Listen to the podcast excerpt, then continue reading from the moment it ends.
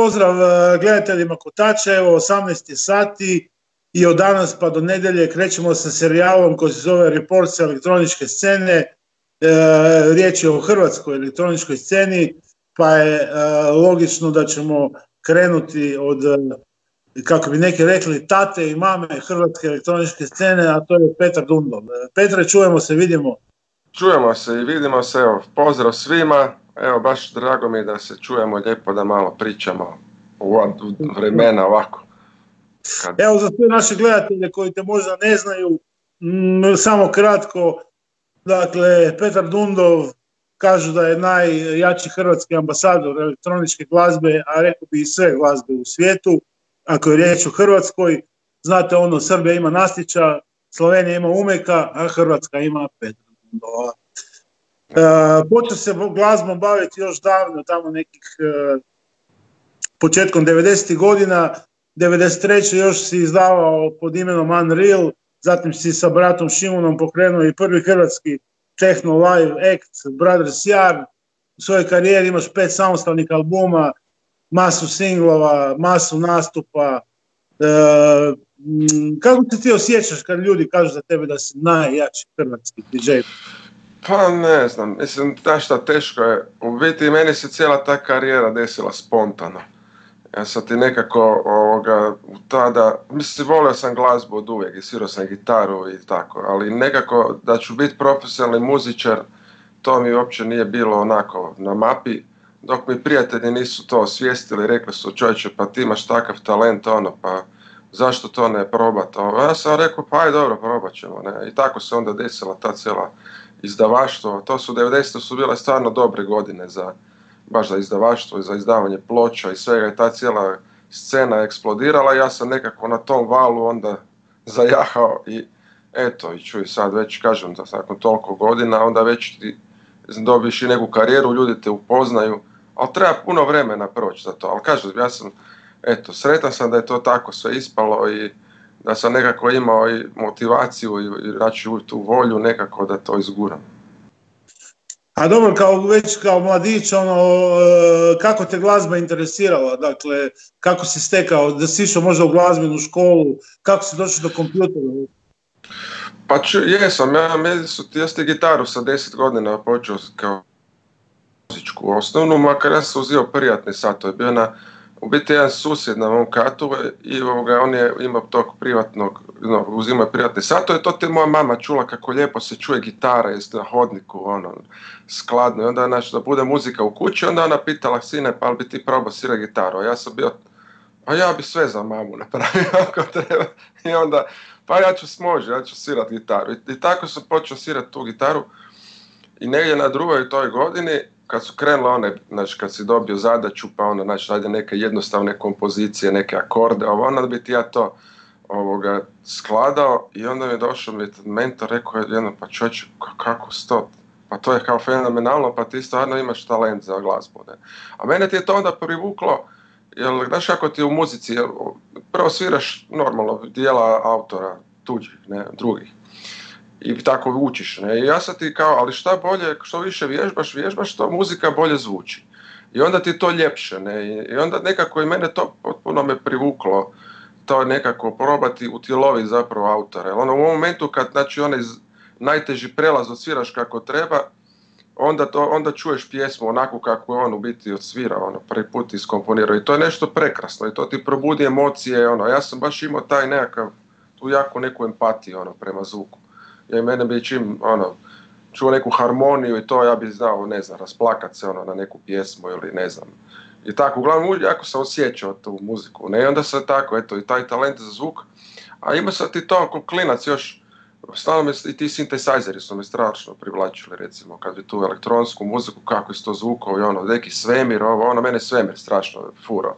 ja ti, ono, brija na to crne rupe, zvijezde, ono, kozmos. A bilo je onda biti ovaj kozmos, što je sad serija na Discovery, na National Geographic su dvije. Uh, da, to sa, sa Carl Sagan, da, on mi je bio ono čovječe idol, ne, tada, ne. I onda sam, a bila je muzika ta uvijek, ono, Vangeli su pozadini svira, ta dočarava taj, ono, beskraj, ne. I mene to bilo onda, nekako mi je taj, zavolio sam taj zvuk. I onda sam, a kompjuter, ja sam dobio Spektruma jedno s 12 godina. Znaš kada su se ko klici ono igrali, ono, to je prvi, prvi kompjuter.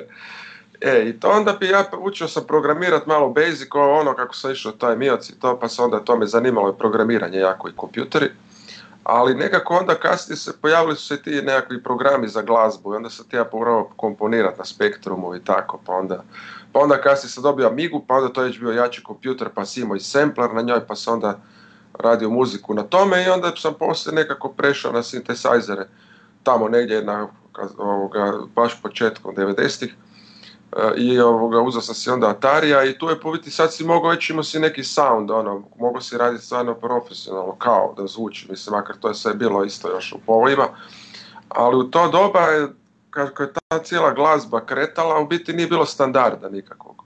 I bilo je bitno da se to lijepo, kao da se to shvati šta je, mislim, nije tu sad bilo da li je to produkcijski dobro, u ušminkano, ovo ono, nego da to u klubu zvuči da ljudi mogu skakati na to. I to je onda, tako se ja napravio pred tri ploče na tom jednom sintesajzeru i ovoga, na nekom kućnom mikseru što mi je friend napravio, ono, on je se bavio elektronikom i onda mi je složio u starom autoradiju onako četiri kanalni mikser koji nema ništa, ono, samo si imao četiri ulaza i stereo izlaza, ono, i to je bilo to, ne, i on je to kao, nema fadera, ništa, ne. I onda sam ja pre tri ploče na tome napravio i, i kad sam dobio neke novce onda od tih ploča, onda sam si kupio pravu opremu i onda u biti krenulo to ozbiljno. Da, kako bi povuci mi neku paralelu, recimo, ajde, znači, recimo ta, ta elektronska glazba je uzimao negdje početak 90. još dok se zvalo sve house music u principu po tome gdje se glazba radila u kući pa do danas e, što se sve promijenilo na sceni ono, kako bi što povukao jednu paralelu u ovih zadnjih 30 godina koliko je elektronska glazba u principu ušla u naše živote u živote ljudi općenito i promijenila tu nekakvu glazbenu priču u svijetu pa to je možda naj, možda bi to moglo usporediti recimo isto što se slično desilo sa rock and rollom on isto bio underground glazba, ne znam, krenula je ono, kad su te ploče prve izašle, to su čak razbijali ploče, sjećam se ono da je to neka đavolja muzika, mladi se otkače pa skaču, pa kao, pa to nema, ne pleše se u paru, nego tamo na koncertima divljaju. I ovoga, i onda je to nekako s vremenom u polako kako normalno te generacije kako stra, i srastaju, i postalo je sve popularnije i popularnije dok nije kasnije se pokazuje neki komercijalni onda aspekt toga svega gdje su, znači to je postala i muzika dobra i za radio i za, ne znam, za reklame i za podlogu nekakvu za život i ovoga, i s vremenom je, čuj, pusti sad nekakav trend koji je do, recimo vrlo interesantan kao za nešto što to uvijek se generira od mladih. Znači, mladi ljudi koji traže nekakav novi izražaj. Znaš kad su u pubertetu pa onda hoćeš do, do onaj prvi dan, jedan dan skužiš da si to ti, dobiješ one osjećaj ličnosti, ne, i onda hoćeš, ali ti sad bi htio biti nekako svoj, naći neko svoje mjesto u tom svemiru, ne. I onda tražiš taj neki individualni kao prostor i tu se onda, glazba je zapravo način komunikacije, mislim, i te ekspresija nekako. I onda se traži nekakav taj, i svako vrijeme ima nekakve svoje ovoga, kontekst neki u kojem se umjetnost je zapravo neki način opisivanja nekakvog svakodnevnice. I onda umjetnici, recimo, ne znam, da li su slikari ili su muzičari ili su glumci ili ne znam, pokušavaju nekako te nekakve emocije, nekakve te doživljaje kao koje prožmu kroz sebe, prikazati onda kroz ili glazbu ili sliku i tako dalje. Tako da evo, to su sad, ta glazba je recimo bila, ne znam, kao što je rock and roll bio nekakva revolucija u smislu nekog otpora tim doba, tako je ova tehnoelektronska glazba bila nekakav kao u biti novi zvuk tog nekog novog doba, nekog kompjuterskog doba, doba interneta. Nekad se sad svijet više se ne razdvaja, jer mislim, ne znam, kad gledaš tamo kako su te hladni rat, ono, ne znam, ta cijela povijest, ono, kako je išla do 90-ih, i u biti kad je taj, ono, kad je Berlinski zid pao i kad je bio kraj tog nekakvog hladnog rata, ta energija straha od tog Armagedona se oslobodila. Plus to što smo živjeli naravno u tom nekom novom dobu tih novih tehnologija i svega toga. I to se spojilo. I su ljudi jednostavno su htjeli opisati, htjeli su stvoriti neku glazbu, ali to je sad budućnost. Ono, napokon smo se riješili te prošlosti, taj drugi svjetski rat je gotov, hvala Bogu. I sad idemo mi u budućnost. Ne? I kako će biti podloga za to? I tu se onda rodila ta elektronska glazba. Ne? I to je do dan danas ostalo, jer u principu kao nekakav, uh, ništa se od tada nije, mi nemamo nekih novih tih kataklizmi, nekih novih ovoga, revolucija i tako dalje i onda u biti glazba na neki način opisuje taj neki mirni period u kojem mi sad živimo. Ali on je još uvijek futuristički. Ne? E, tako da je to, je, mislim, razlika, ono, jedino danas, recimo, ljudi koji se danas kad se rode, onda njima je to normala nekakva prono, kod kad znaš što je zvuk i biti sve nešto slično, ono, i do, je, ide sad malo recimo je modernija, recimo sad glazba ima taj malo kompleksni nekakav i zvuk i ti aranžmani. Mene ovo podsjeća sad recimo i zadnji možda par godina što se događa. Ko da se do, idemo nazad u neke 80. Znaš kad su bili oni aranžmani, kad si ono u jednoj pjesmi si imao tri pjesme, ima si toliko promjena. Samo što je malo manje, recimo, malo manje harmonije, malo manje muzikalno. Više ljudi se ne usude toliko eksperimentirati, jer, je, ipak je to sad postalo nekako, i taj nam je, vidite, taj internet je pokazao da, da se ljudima zapravo sviđa nešto što im je poznato što je nešto što mogu povezati iz prošlosti. I zato se onda nema više tog nekog riskiranja da sad ono, idemo malo napraviti nekako nešto čudno, pa će to ljudi prihvatiti, jer u principu neće, ljudi rače rađe će ići na nešto što mi je već poznato. I onda nekako ta cijela glazbena industrija se u biti više ne riskira. Ne? I onda i zato imamo tako taj sad period, možda nazovemo ga stagnacije. Ne? Ali dobro, to je sad, ali svake te nova generacija koja dolazi, njima je to sve novo. Tako da onda u biti ona, muzička industrija se i bazira na, na ovoga mladima. Ne? Tako da ona u biti može vječno praktički ono, funkcionirati na ovaj način sad.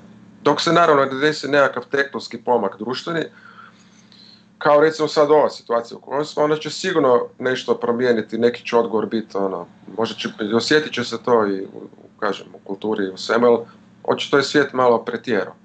I sad je ovo neki ono, respons prirode, da malo kažemo, ajmo malo stati na loptu, razmisliti kuda idemo, šta radimo ono, i kako taj ekosistem mijenjamo do te granice da nam u biti da, da nam postaje za nas ne, kako bi rekao, da ne možemo, mislim, izaći iz kuće, ne možemo se družiti, kući do kud smo došli, ne.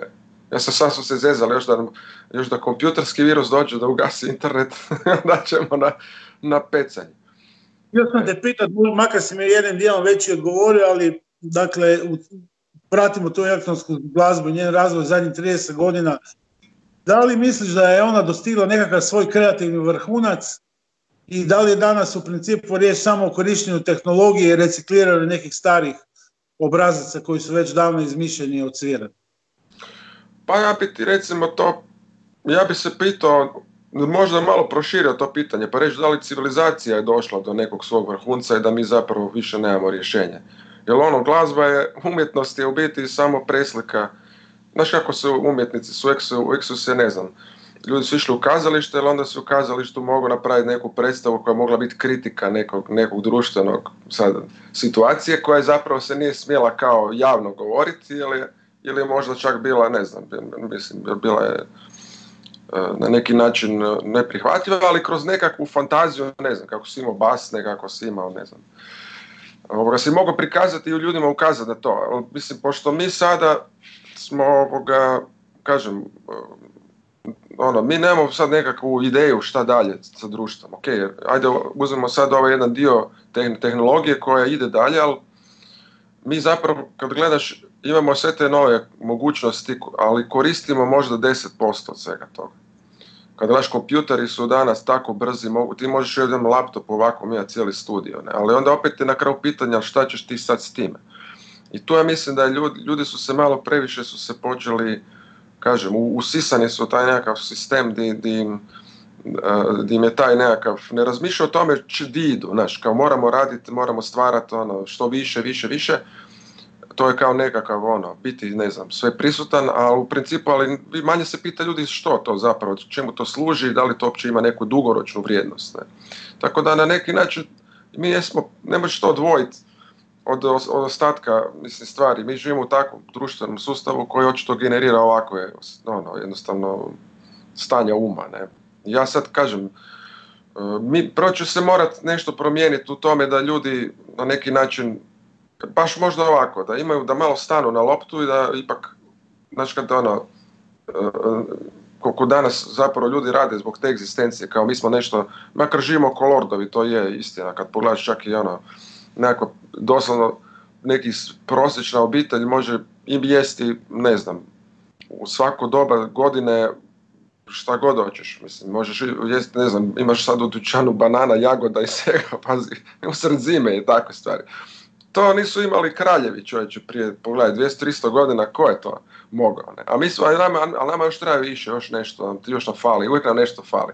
A možda treba malo stati, kaže, i razmisliti, čekaj malo, ono, možda smo malo s tog mila se sić, pa onda stat, pa vidjet. I onda se tek, i onda se ideje stvaraju, onda, onda dolaze te nekakve, ovoga, dublje neke misle, ne. Ali mi kad gledam ja i danas ovu generaciju, recimo, ne znam, ovoga, pogotovo koji su, ne znam, sad na YouTube-u ili tako, ne znam, ti kad nemaš, ne možeš izdržati više od, ne znam, 10 minuta video pogledati, pa to je čovječe, ono, to si stvarno, ono, već profesor, ono.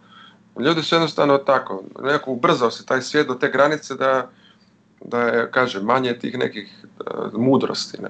A te mudrosti su zapravo, ono, taj neko stanje uma di ti možeš nešto i tako, i to da ti dođe inspiracija nekakve, ono, neki svoj unutarnji svijet možeš prikazati. Ovako kad ti stalno izvana sve dolazi, ne možeš ono, stalno neke reklame, ono, nema, di god se okreneš, nešto ti komunicira s tobom, a čuj, mi smo takvi da uvijek, znaš, lako nas je ovoga pažnje privučene.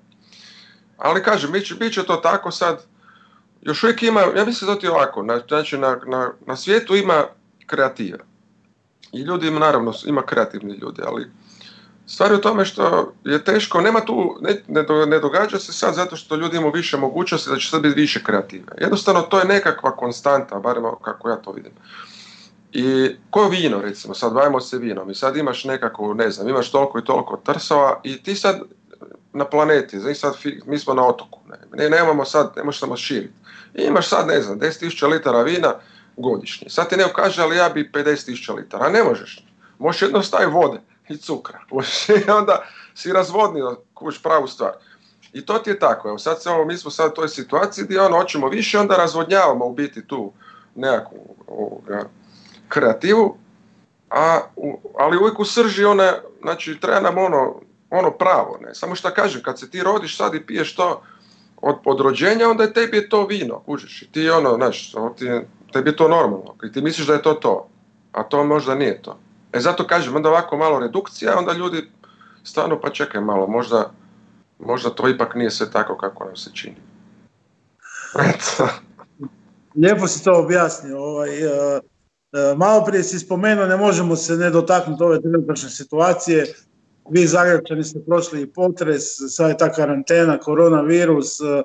koliko je to utjecalo na tvoj rad? Pretpostavljam da nije toliko, osim što nema živih nastupa, uglavnom si doma u studiju, dakle, koliko se inače krećeš, odeš do van, do trgovine i tako dalje. Pa eto, baš to, mislim, ništa, evo, imam tu, odem od kuće, kad idem u studio, se vratim u dućan, ali to smo isto smanjili, odemo možda jednom tjedno. Ovoga, nema više, mislim, ljudi isto čekaju, gledaš ipak da, ono, i je ništa, dođem tu u studio, i ta, mislim, ja, pošto se ja, evo, to je moj atelje, ja mislim, ne sretem, kažem, u tom putu ono, nikoga ili bar nisam blizu nikoga, tako da mogu funkcionirati. Makar mogu ti reći, mene ovo podsjeća na baš na one moje rane dane karijere kad sam u biti imao, nisam imao nastupa, jer uopće nisam tada ni, čak ni nastupao. Bio sam nekakav, nastupao bi možda dva put godišnje čisto zato što bi to bilo, ne znam, ajde da se pojavim, ali u principu mene uvijek zanimalo baš e, autorski rad. Ne. Ja se ti za, ali što se razlika je bila što si onda mogao živjeti od prodaje. I onda bi recimo ti napravio bi ne znam 5-6 ploča godišnje, možda album svake dvije godine i ti bi ono, kad bi prodao te ploče, to su bile dobre tiraže, ti si mogao ono, imati jedan skroman life on. Ali ono, ali si mogao živjeti od toga. Sada u biti ne. Sad je taj streaming došao i ovoga, zapravo ti nastupi su ono, ljudima zapravo nekakva egzistencija. Makar ajde, ja još uvijek mogu funkcionirati tu, taj studio još uvijek treba snimati muziku, ono, tako da nekako preživjet ćemo, ali, ali s druge strane, što se kreativnog rada tiče, ovo mi je nekako idealno, ne znam, neka sreća u nesreći, jer više ne toliko ne zvone telefoni, ne moraš putovati vikendom, znači mogu ono kontinuirano raditi sad mjesec dana, da nema tih prekida, ali ono uvijek kad bi radio, ne znam, na nekoj ploči, i onda, onda kažem dobro sad je petak moram ići na put pa subota pa onda kad se vratim u nedjelju pa onda još u ponedjeljak ono malo dok čisto mailam ali radim pola četiri recimo sata dnevno ipak dok se ti oporaviš od svega toga i onda opet imaš šta utorak, srijeda, četvrtak, praktički tri dana. I to je tako nekako fragmentirano, taj kreativni proces koji, koji ti zapravo uh, od nekako, kao imaš ti sad tu tri dana, ali ti u biti ne, napraviš ono ko što bi danas, sad napravimo u jedan dan to što bi onda u tri dana napravio. Čisto zato zbog tog fokusa. Jer si stalno u tome. Ovako odeš pa odeš na turneju pa onda dođe ljeto pa te nema dva mjeseca u, studiju pa ja dođem u devetom mjesecu tu pa di mi je koji kabel spojen, di je ovo, di sam otvorio neki projekt onda dok se ufuram, ovo prođe mjesec dana. A ovako ti je ono kontinuitet i stvarno ovoga izlazi ono i puno inspiracije, puno se ono bolje spavaš, ono imaš bolji neki ritam života i ovoga i nekako bolje funkcioniraš kreativno. Ne? Tako da je meni sad ovo, ja se uvatio sad albuma, već je pola gotov ja mislim da je ono dok ova korona, mislim, pitanje se koliko će biti to, ali ja računam negdje tamo do šestog mjeseca da album gotov. Tako da meni je to sve super. E, baš sam ti htio pitati, dakle, koji su to projekti kojima se trenutačno baviš ovaj, zbog ove sreće u nesreći s tim virusom, ali evo, rekao si, zanimalo me baš da radiš na novom albumu, ali znam da se baviš još malo produkcijom, radiš remikseve, ima nešto ovako posebno. Pa je, Evo pa bit će remix sad jedan za ovog, to sam biti radio tamo u prvom mjesecu za ovaj Ludwig Bueza, ali to je stvarno super ispao taj remix Astra, stvar se zove, ja ga dosta sviram, čak ga imam na Instagramu stalno, hvata me kad sviram tu stvari, ono, i dosta ljudi pita za tu pjesmu. Mi imamo sad i single novi za Music Manu, recimo sad 22.5. mi izlazi, e, to sam radio poslije, znači tamo negdje u 11. mjesecu prošle godine, Biće Patrice Gomele na B strani sa svojim remixom, od pjesme zove se uh, uh, Synesthetic Flow. I ovoga, tako da, ono, tako da će sad izdanja će ići nekako, imamo, i mi se radim, evo, radim nešto, miksam ovako i za druge malo.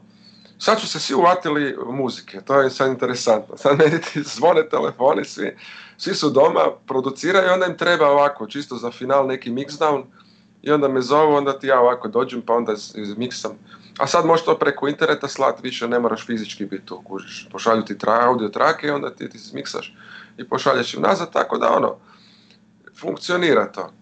I tako, složio sam se još tu neki stream, pa smo počeli, to sam jučer baš na Facebooku, ovoga, malo streamali ovako za ljude da, da vide šta se radi, kako to je. Pa ćemo imati tako, ko nekakav ono, malo ovoga školu neku produkcije i tako, nešto ćemo stalno nešto izmišljeno. A reci mi kad radiš e, remikseve za te neke artiste druge, da li biraš sam šta ćeš raditi ili recimo ti tvoj label Music Man šalje ili samo nam opišeš taj postupak? Pa obično dođe direktno, znači danas su svi toliko povezani, ono, do, ono ljudi ti se jave ili mailom ili na face ili negdje. Uh, i, ovoga, I uglavnom ja uvijek kažem da im pošalju mi onda pjesme, pa si onda ja poslušam i onda ako, ako dobim odmah ideju šta bi mogao, znači mora kliknut nešto, ne, onda uzmem taj remix. Ako baš nemam, može biti dobra stvar, ali jednostavno nemam ideju šta bi s njom, onda ga, onda ga odbijem, ne. Jel, jel ovoga, par puta mi se desilo, znao sam uzeti neke remikse, onako stvarno pjesma bila dobra, imala hit potencijal sve to, ali nekako, ne, na prvu nisam baš znao šta s njom, ali kao budemo to s vremenom kad dođe trake pa ću ja to. Onda se na kraju znam mučiti recimo, ne znam, ono, pa tu po dva tjedna. Dobro, na kraju napravim i na kraju spadne dobro, ali, ali neke pjesme, recimo, da sam skužio da neke stvari koje možda uopće naš, ali ima dovoljno, ima neku zanimljivu melodiju. Čak cijela pjesma zvuči ovako, nekako, ne znam, ali ima nešto u sebi, pazi, što možda čak ni sam autor nije svjestan da ono, recimo da je to, makar možda je to, veli, meni tako ali meni odmah proradi mi inspiracija. Gle, ova melodija je super, mogu bi dodati još sad ove nekakve stringove na to, mogu bi dodati ovdje još neki sound i onda ću to sve zaigrati, ono, promijeniti malo baselinu i sad odmah već ono komponiram u glavi, ne? i onda odmah uzimam takve remikse i onda se oni najčešće najbolje ispadnu. I brzo su gotovi, ono, napraviš za dva, tri dana si gotov sa svim, ono. I, ovoga, I tako da onda, ali mora, znači, mora nešto kliknuti, ono. to je bitno. A reci mi, e, široj publici koja prati elektronsku pažnju, e, glazbu, možda nije poznato da si se bavio masteringom recimo nekakvih punk rock bendova, konkretno za PDV Records si radio mastering i Fakov Bolana i Nule, grupe Nula i Šibenika koji su poslije zašli na vinilu. Kako ti je bilo to raditi? Znači, kako bilo je, ti je bilo raditi mastering takvih nekih bendova koji odudaraju od onog primarnog s čim se ti baviš, glazbeno? Pa čuj, naš, e, to ti je ovoga, mislim, e, ja, ja sam ti, e, dobro, sad toliko godina se sad bavim s time. I onda taj, taj jedan dio, znači ja dobro, ja sam kao autor, pa onda naš, tu baviš se više kompozicija aranžmana, ali isto tako taj mixdown, znači ono, produkcija. Mislim, ja sam tu proveo praktički cijelo to vrijeme, znači tu uvijek težiš tome da imaš bolji sound, onda, znači bolji opremu, bolje studije i tako dalje.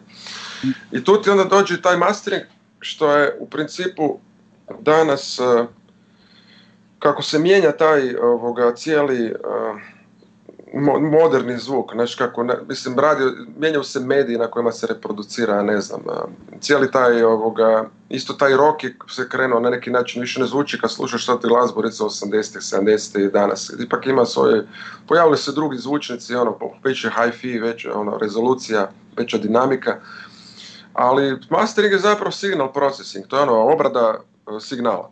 Znači ti u biti gledaš, uzmeš neku zvučnu sliku i onda je pokušavaš ju nekako očistiti što više možeš, malo ipak dati još ono, da, da, da čisto smanjiš nekakve, jer ljudi kad su u kreativnom procesu, znači kad, kad se snima neka ploča, ti se onda ne baviš se s tim tome na kojem će to mediju biti, ono, nego tebi to treba zvučati dobro u studiju.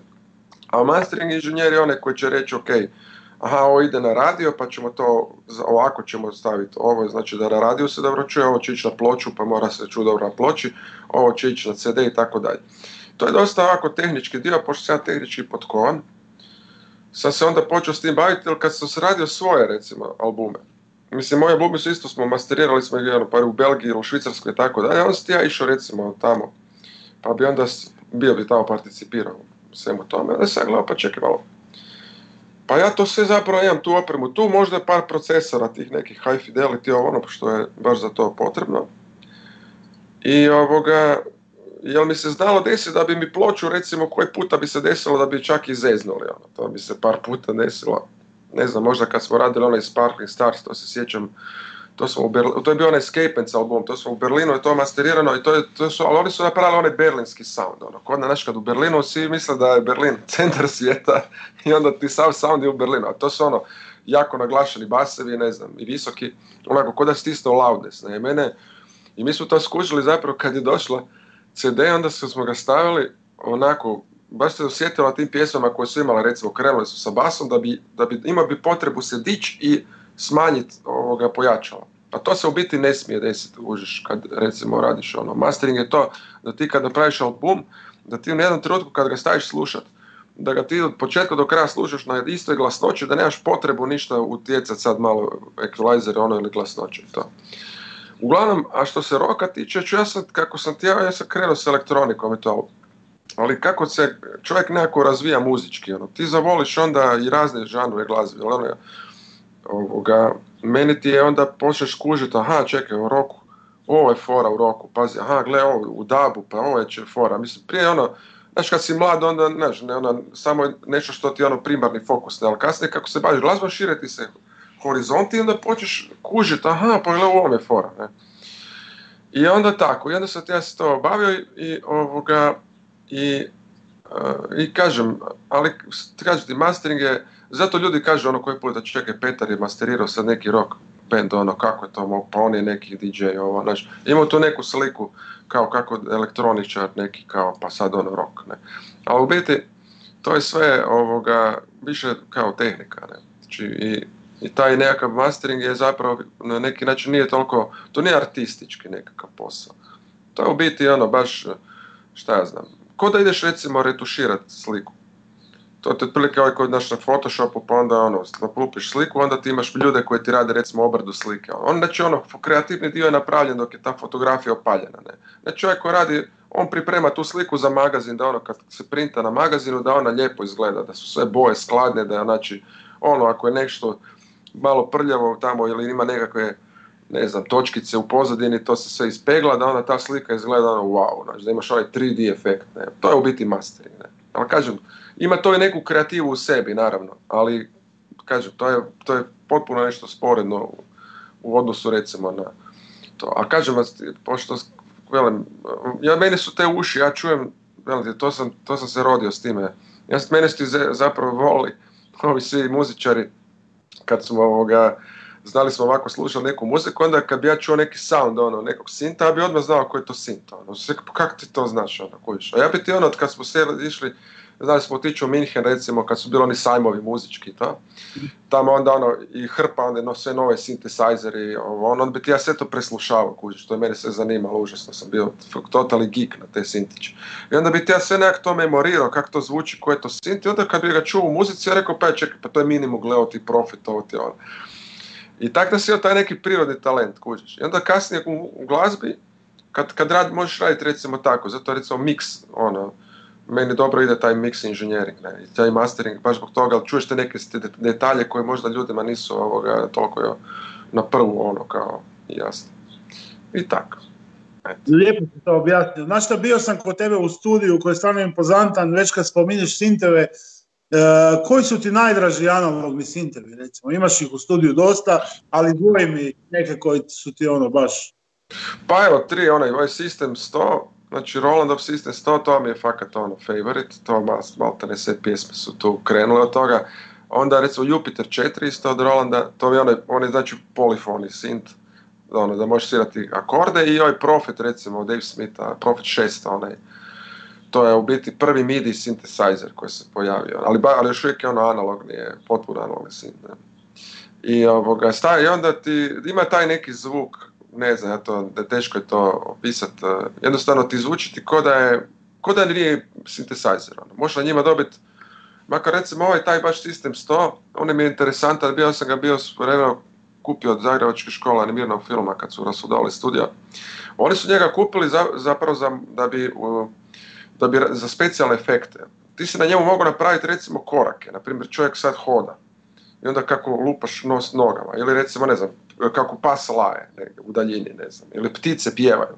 Kojiš prije recimo ne znam to je bila kao nekakva varijanta da sad ne mora ići ne znam field ovi rekorderi da sad pošalješ nekoga sa, sa onim nagrom onim rekorderom sa mikrofonima i sad on šeta i traži točno pticu tu i ovo ono onda su tamo 70-ih su ovi japanski inženjeri napravili su taj. To je bio prototip, pazi ono. Ti nisi sad ono, oni su sami znali kao, evo to ti je tu oscilator filter, pa to se ono nekako osnovno može ovako spojiti, ali u biti dajte vi nama šaljite kao, to sam prvi put vidio da su u magazinu, ne u magazinu, nego si imao onako u toj knjizi njihovoj, u user manualu, na kraju da im šalju te kao zvukove ili da su oni printali poslije to u bukletu nekakvog knjigama. Jer to se još uvijek nije znalo di to može, kako, kako se zvukove može izaći iz toga. Ne? E, mene ti je to onda zainteresiralo, jel ovoga, znaš kad imaš nešto što možeš bilo kakav zvuk stvoriti s time. Pazi, to je prije kompjutera, jel? danas je to tri, ili prije samplera čak.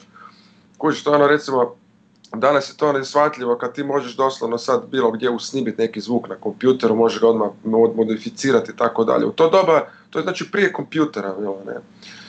I onda si, kažem, takav nekakav uređaj je bio, ne znam, ti si bio, ono, užiš, kao, šta je sad ovo? Neki novi, neki novi zvuk se pojavio u glazbi, ne. Od kud dolazi, onda nisu ljudi imali nikakvu, nisu mogli s ničim povesiti, da sve to dolazi iz svemira. I onda stavili se neki svemirski zvuk, a mene, ja i svemir, to je, ono, ja sam tu, do, to je to, ono. I tako sam ti taj sintić zavolio. Reci mi, brojne su pozitivne kritike na tvoj rad, govore ljudi da si inovator e, elektroničke glazbe, uspoređuju te i s Philip Glassom, jedan od najčešćih e, ti neki poveznica, ljudi govore da si Jean-Michel Jarre Tehna. Kako ti mm. samog sebe vidiš? Ko je Petar Dum? Pa ne znam ja. ne, mislim, znam, znam od prilike, ali, ali mislim da se čovjek u biti cijeli život razvija. Ali meni, ja, ja ti ovako, ja ti Uh, šta znam, mene ti, mene ti zapravo sve to, ja mislim da čak ni ti ljudi kad su, mislim to je ono kad znaš kad postaneš, to kažem, ne, mora biti neki opus iza tebe. Sad je dobro, ima toliko dijela da ti pitao, čekaj, ono, kako sad ti si tak super, ono, ali to su biti ono, korak po korak, malo čovjek se usavršava, nekako uči cijelo vrijeme. Znači, to je meni bilo u startu jasno da ja mora, da, jel zapravo, jel taj drive za novu glazbu, znači, sad napraviš nekakvu pjesmu i sad bi te zvukove se sad ispucao i sad ja sam uvijek rekao ajmo nešto novo, ajmo nešto novo. To je neki prirodni, neki drive u meni da idemo na neka nova pjesma mora zvučati drugačije od sljedeće, drugačije od sljedeće. Zato ja nikad, nikad nisam, čak su i znali nakladnici reći ono kad bio neki hit izašao, e dajmo napravi nešto slično tome, to sad ide. Ja sam, meni nikada nisam to radio. Ja sam kao ne, baš neću to sad, zato što ono, hoću sad nešto drugo napraviti. I, ovoga, I onda se tako na neki način ovoga, usavršavaš se u svemu tome. Ne. Ali, kažem, neki taj prirodni je bio valjda drive u meni. Da. Ali kažem, s vremenom postaneš, ti sad ljudi te vide pa onda znaju neku priču o tebi pa te gledaju, ne znam, na plakatima, billboardima, na televiziji, ono, onda ti stvaraju neku sliku o tebi kao ti si veći od života, ono, užiš. Ali ti ja sebe tako uopće ne doživljavam, užiš. Ja sam uvijek bio ovako skroman, šta ja znam, meni je ono, ja, čak mi je to i neobično kad bi ovako znali ići negdje naš, na neki festival pa idemo na večeru pa je sad tamo cijela ta ergela, popularni DJ-a, ono, svi se, ne svi, ali dobro, neki se drže ko da su, ne znam, engleska kraljica, ne. Meni je to bilo smiješno, to, ja sam, ali mogu ti reći, čuj, znaš što, ja mislim da bi zato što smo ipak malo odrasli, malo u tom nekom socijalizmu, ono, ja se još sjećam tog vremena, gdje kao, svi su kao isti, ne, to je meni, a u muzici u biti je tako. Mene uvijek, znaš koji mene bio impresionirao? Recimo, ljudi koji su bili ono nekakvi vrhunski talenti, recimo, neko koji mogu nešto svirat ludo, koji mogu napraviti neki totalno ludi sound, ono, neku produkciju, neku skušu sliku složiti. To su meni bili idoli, ono. Ja sam takvi ljude fakat, ono, i cijenim ih i ono. Ali, ovoga, ali, ali znam da su to isto ljudi, ono, i kad, i kad upoznaš njih, oni su biti najnormalniji kuć, tak, ono, nema nikakav sad taj ego ili nešto, ja sam ovo, ono, jer on zna šta može, kužiš, on, to su sve zapravo majstori, kad gledaš. Mi smo ono, kako ti rekao, to ono kao kraft, ono, kao, kao zanat neki. Znači ti si ono dobro ispekao zanat, i mi smo zanatlije, a kažem, a onda kad zanatlija ne, ne radi sad stol, onda ima slobodnog vremena, naš ovako, pa si zaguš napravi neku skulpturu ili nešto. Užiš. I tako se onda biti rodila umjetnost. Ono. Umjetnost je zapravo nekakav zanat primijenjen na nešto što nema neku i nekakvu to utilitarnu vrijednost, znači da ne upotrebljivo, nego samo po sebi je čista estetika. Ne? E, i ali, kažem, ja se baš uvijek gledam kao više kao majstora, kao nekog ono, zanatlju koji, evo, ja se taj zanat ispekao i bavim se glazbom i eto, meni je, meni je smisao da tako ljude uveseljavam, da nekako dijelim te neke svoje unutarnje poglede na stvari, unutarnji svijet i te emocije i da se to pretvara u glazbu kao glazba koji jezik gdje možeš komunicirati takve ovoga stvari. Ne? to je to. Da, koliko stigneš e, pratiti e, hrvatsku scenu, mlade producente, da li bi imaš nekoga koga bi izdvojio i da li bi generalno mogao ocijeniti kako je hrvatska scena elektroničke glazbe danas? Pa mislim, on, mislim, ne mogu reći, pa pratim ovako, evo kad se nađu u neku partiju to, ili nešto mi sad, ovako neki prijatelj mi recimo sugerira, ono, znači, ali mislim da ona ima stvarno talentiranih ljudi. Ali kažem, jedino je, jedino je to što, mislim, malo je danas teže, jer, je jako velika je gužva, ono, svi se bave s time sad, znači. I ti u biti od te šume ne vidiš drvo. I onda ti to, a, a, a druga stvar, ono, sad su takva vremena da se sve mora desiti odmah. Znači sad ono, ljudi krenuo i sad ako godinu, dvije dana, ako se nisu, a zadaju si, ono, kao moraš biti popularan, ne znam koliko lajkova na Faceu, Instagramu, ima to ono, i sad ako se to ne desi, onda ljudi obično odustanu ili nešto. Ili jedno, znači, ali, ali to ti ću reći, za muziku treba, to su godine.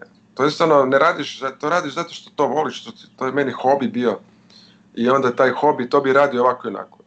I onda ti se u biti neke stvari kad izdržiš dovoljno dugo da uopće ti stvoriš te neke vještine, a i da na kraju i onda ti nekako svijet nađeš, nađeš neko mjesto tu. Ali kažem, ja bi ovoga, dosta tih mladih e, ima stvarno talentirane, ali kažem, kad smo, nemamo toliko tih klubova, kažem, po ljeti, po ljeti su, svi su po festivalima, ja sjećam, prije smo znali ono po klubovima da obići cijeli Jadran, sad toga više nema, ne, nego, i onda ovako, ovoga, puno je teže s te strane. Ne?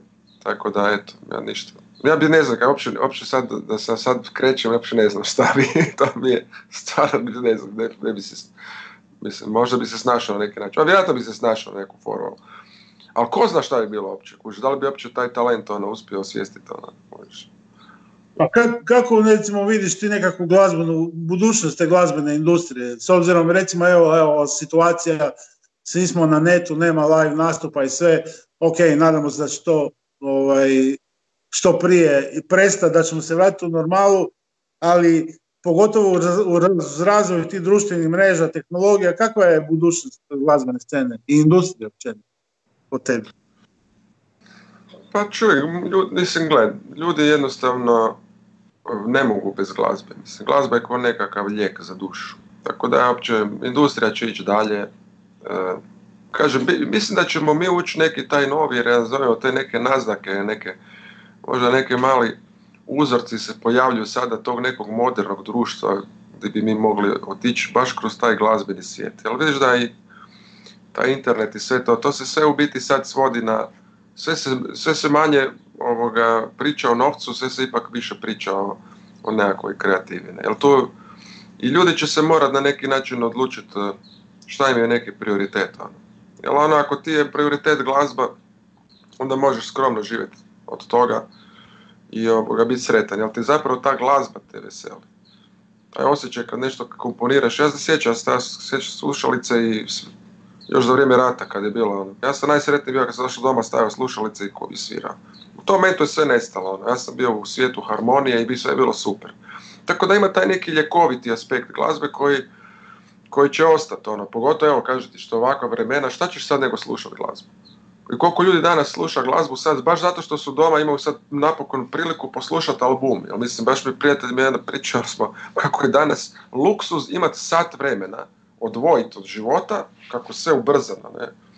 Da ti imaš vremena sjest i poslušati neki album od početka do kraja sat vremena. Da pogledaš možda neki film. Kuš, isto film mora imati glazbu neku iza. Znači, ovoga, ljudi će jednostavno, ono, naći će ovo, muzika će uvijek biti tu. Samo kažem, industrija, ovo što je, što se sad možda u zadnjih tih par godina je to otišlo, to je možda jednostavno tumačeno. I to će se sad pokazati da je jednostavno neodrživo. Mislim, da kažem, ta eksplozija tih festivala i svega toga. Evo, kako ćeš sad festival raditi? Mislim, ono, možeš tak da su svako na dva metra jedan druga. Koš koliko to treba. Mislim, svačaš, i logistički će biti puno. Znači, neke, ne, ali kaže, ja se ne bojim za glazbu. Znači, glazba će uvijek ostati, talentirani ljudi će uvijek, treba zabavljača, treba ono, entertainera, treba, mislim, dobrih muzičara, treba dobrih e, montažera, treba sound dizajnera. To, mislim, neće, kažem, ništa se desiti, kažem, kad, katastrofično.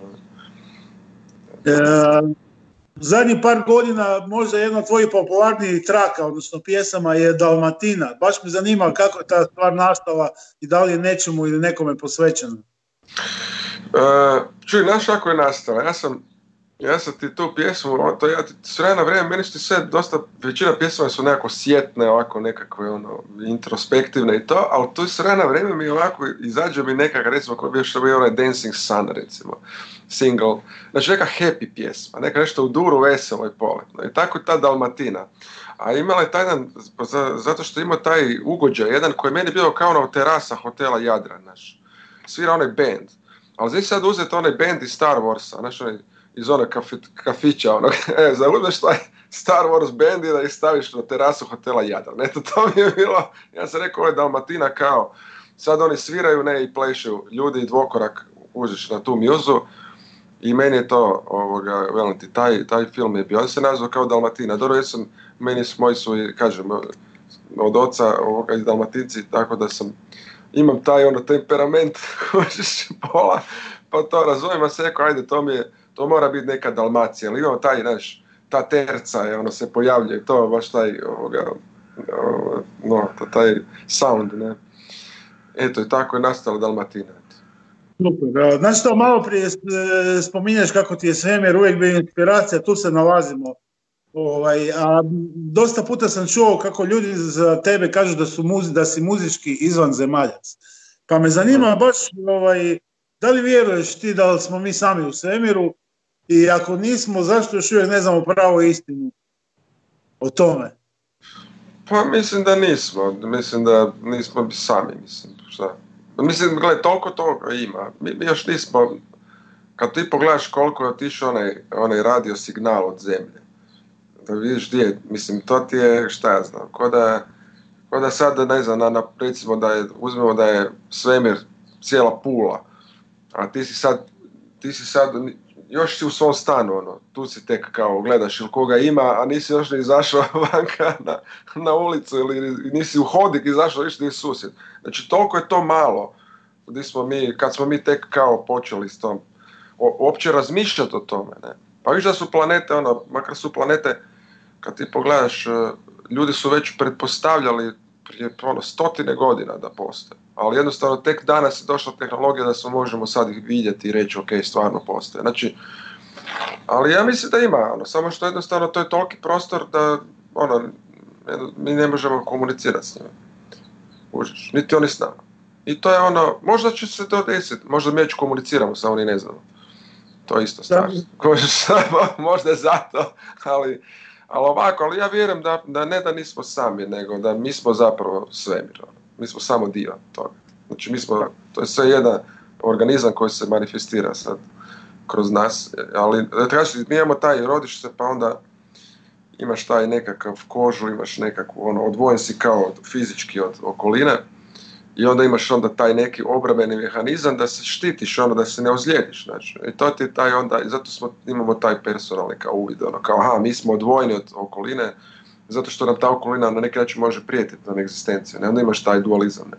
Ali u biti, ovoga, mislim da nema, ovoga, ono, da niko nije sam. Da, definitivno. Samo pitanje gdje je pupak. ne, nevidljivi pupak. Eto. pred sam kraj našeg razgovora jedno klasično pitanje, ko su za tebe danas na, u današnjem svijetu elektroničke glazbe, ovaj, ko su ti najjači igrači, ko su ti producenti DJ koje najviše cijeniš? Danas, uf, pa ne, pa iskreno, šta, za meni su ti uvijek isti, ono, meni ti ono su, valjda ova stara generacija, ne znam, fora mi je ovaj, Luke Slater mi fora, ne znam, Steve Rahmat, ono, šta ja znam, mislim to i tehno igrač. Makar ima i dobro, ne znam, recimo doj moderni, recimo Mui, na primjer, ne znam, ili Joe, ono, oni su raditi svoj više progressive house. Uh, ali ima, mislim, ima dobrih producenata, stvarno. I tu, ali čuj nešto, toliko ja sam prestao biti pamtiti imena. Ono, dosta, to bi čak mi to i žao mi je to. Ali valjda to s godinama dođe, valjda toliko informacija ti, ono, ovoga, jednostavno, ali da sam ono, znaš da ne mogu, tražim na playlisti, na ono playeru kad sviram i znam kako stvar zvuči, svirao sam sto puta, ne mogu se sjetiti kako se zove.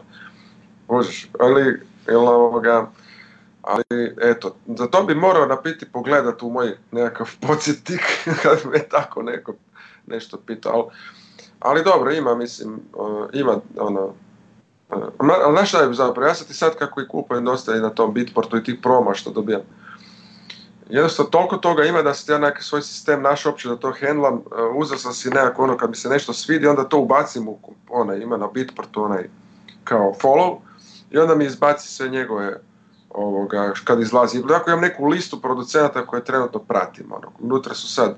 I onda ti tako, i onda je šta se događa, onda propuštaš ove nove ali onda ove nove tu i tamo, onda više ovako u komunikaciji s frendovima, da ti neko kaže da si čuo, si čuo ovo, si čuo ono, onda tako nekako dođeš do nove. Ali jednostavno ono, toliko, toliko te muzike ima sad više da, i ja na neki način nemam toliko ni vremena baš se baviti sad s time, ono, ali čak taj, ono, kupiš šta 10-15 ono, nekih novih pjesama mjesečno, šta ja znam, da to popuniš malo set. Ali kad tu ja imam muzike, ono, čovječe, 20 godina muzike, ono, 25, ono, mislim, i to, i sad ekipa dolazi, sad najbolje što je novi sound i totalan nekakav revival 90-ih, ono sad sviraš u biti ono, možeš svirati stvari iz 90-ih ono, koji su u biti zvuči čak i bolje nego ova nova kopija kao tog filma, ne, kužiš. Ono, i tako da ono, zapravo, velim, s te strane možda i propuštam malo to šta se događa to novo, makar pratiti ovako kad nešto čujem, čisto ovako, kad je zanimljivo ili ono, pa potražim malo, pa si, ali kažem ne znam, memorija mi je poslabila, ne znam šta je to, valjda previše muzička memorija. Mogu se, mogu se sjetiti ono, melodije neke koje čujem ovako u, u kafiću ono, i vrati se doma, to, ta memorija radi ko luda, ali ova ne znam, ne mogu zapamtiti ono, najgore mi kad se ovako u nekom društvu sam pa se upoznam s ljudima pa mi kažu ono, nikako zapamtite. I onda poslije se sretnemo, bo kak si, ono, ja, ja, ja, naš, gledam, rekao sad ću početi fotografirati, ono, treba mi face recognition, neki onaj, augmented reality da mi pomogne malo da memoriram ovoga, baš taj tekst. I tako. Petre, bio si masu puta u Puli, imaš nekog za pozdraviti posebno jednu poruku za puležane i ljubitelje elektroničke glazbe? Pa, pa evo, pozdravljam, pozdravljam koga ću, Pepa, koga mi. Pa Svecu je, Sveca me spasio, spasio me na Sistaru je. Puno pozdrava. Da, jel ovoga, na Sistaru, znaš da mi keyboard mi nije radio čovječe. Eto. Pa evo, ma ništa, doćemo, morat ćemo doći dolje pa se družiti. Ono. Mislim, da, samo da ovo, kažem, valjda će ovo nešto će... Evo, morat ću uzvati onu iskaznicu sada, da možemo, Intercity iskaznica. Ono. I da sad se testirati, ono, neki kućni test nabaviti, ono, znaš, pa onda kad ti dođe, onda pokažeš neku iskaznicu da nisi viralan. no. Petre, ekipa Kotača ti se iznimno zahvaljuje što si našao vremena evo, za današnji ovaj jak, lijep i zanimljiv razgovor. E, ništa, pozdravljamo te i nadam se da se što prije vidimo negdje na floru. Ja isto, evo, nadam se i eto, ajde, ma ništa, sigurno se idemo na ljeto, ja to osjećam nekako. A ništa, do tada budi kući i ovako ćemo se gledat preko ekrana. Nema drugi. Nema drugi. Ajde, pozdrav svima. Vidimo se. Može, bobak. Nema